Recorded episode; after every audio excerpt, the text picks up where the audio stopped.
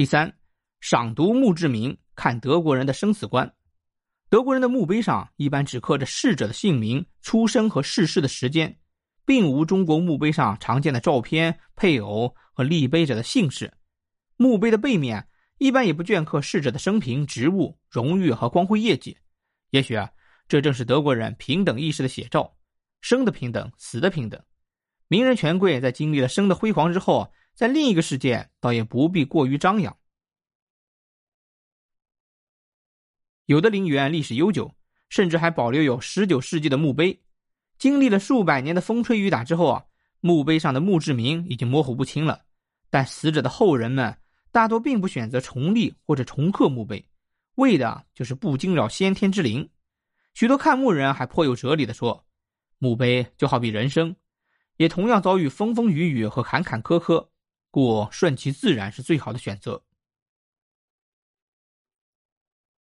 墓志铭不论幽默风趣，或者文字优美，或者颇具哲理，都强烈的透析出德国民族生和死同样神圣的豁达的生死观。那请看，这儿躺着钟表匠汤姆·黑德的躯壳，他的钟已经停摆，他将回到造物主那里，经过彻底清洗修复之后，再上好发条，将在另一个世界不紧不慢的走动。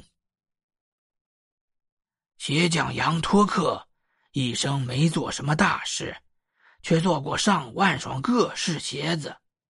他在天堂也不会歇手，他将免费为那里的芸芸众生制鞋补鞋。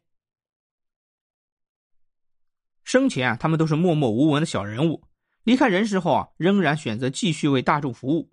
这些墓志铭正是德国普通人一生勤勉又厚道的写照。安息在此的唐木曼是个火车司机，技术不错，但一次散步时却被一头疯牛撞死了。要是当时他正开着火车，疯牛才不敢撞他呢。几句话不仅将他的死因交代的清清楚楚，还透露着少许玩世不恭。他祖籍捷克，住在这儿已经十年有余。他喝酒后只能刷捷克话了。但骂人的时候一定用流利的德语。不过他帮过的人比他骂过的人要多至少十倍。我们爱他，但不知他也是否爱我们。显然，这份墓志铭不像是他的亲人写的，但字里行间仍洋溢着对他的赞叹。也有少数墓志铭是死者生前自写的，其中有的写的还似乎很随意。我进不了天堂。因为那儿没人提携我，我饭量如牛，我怕天堂里没种那么多的麦子。我走了，也不知道以后会不会有人还会牵挂我。很幽默，是不是？在幽默中又带着几分无奈和酸楚，看得出他们在世时过得不够好。其实啊，最让人伤心的是父母为夭折的孩子写的。墓碑之下躺着我们的小天使。他不哭也不闹，只活了二十一天，花掉我们四十块钱，我们将永远记得他。孩子早早的离去了，虽然伤悲，但他在世时从不折腾，也没有花掉多少钱，真是个好孩子呀。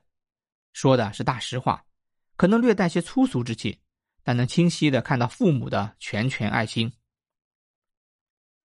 他来到这个世上，四处看了一看，不太满意，就匆匆的回去了。他只活了三岁。这是典型的德国式幽默，用冷笑话自慰以解忧。最感人的墓志铭常常出现在夫妻合葬墓的墓碑上。我们一辈子相敬如宾，在另一个世界，我们照样相亲相爱。哼，相父我们吧。这可是最大的幸福，银丝满头，皱纹满面了，仍然爱的如阳光般热烈。语言很平实吧，但是啊，就是特别感人。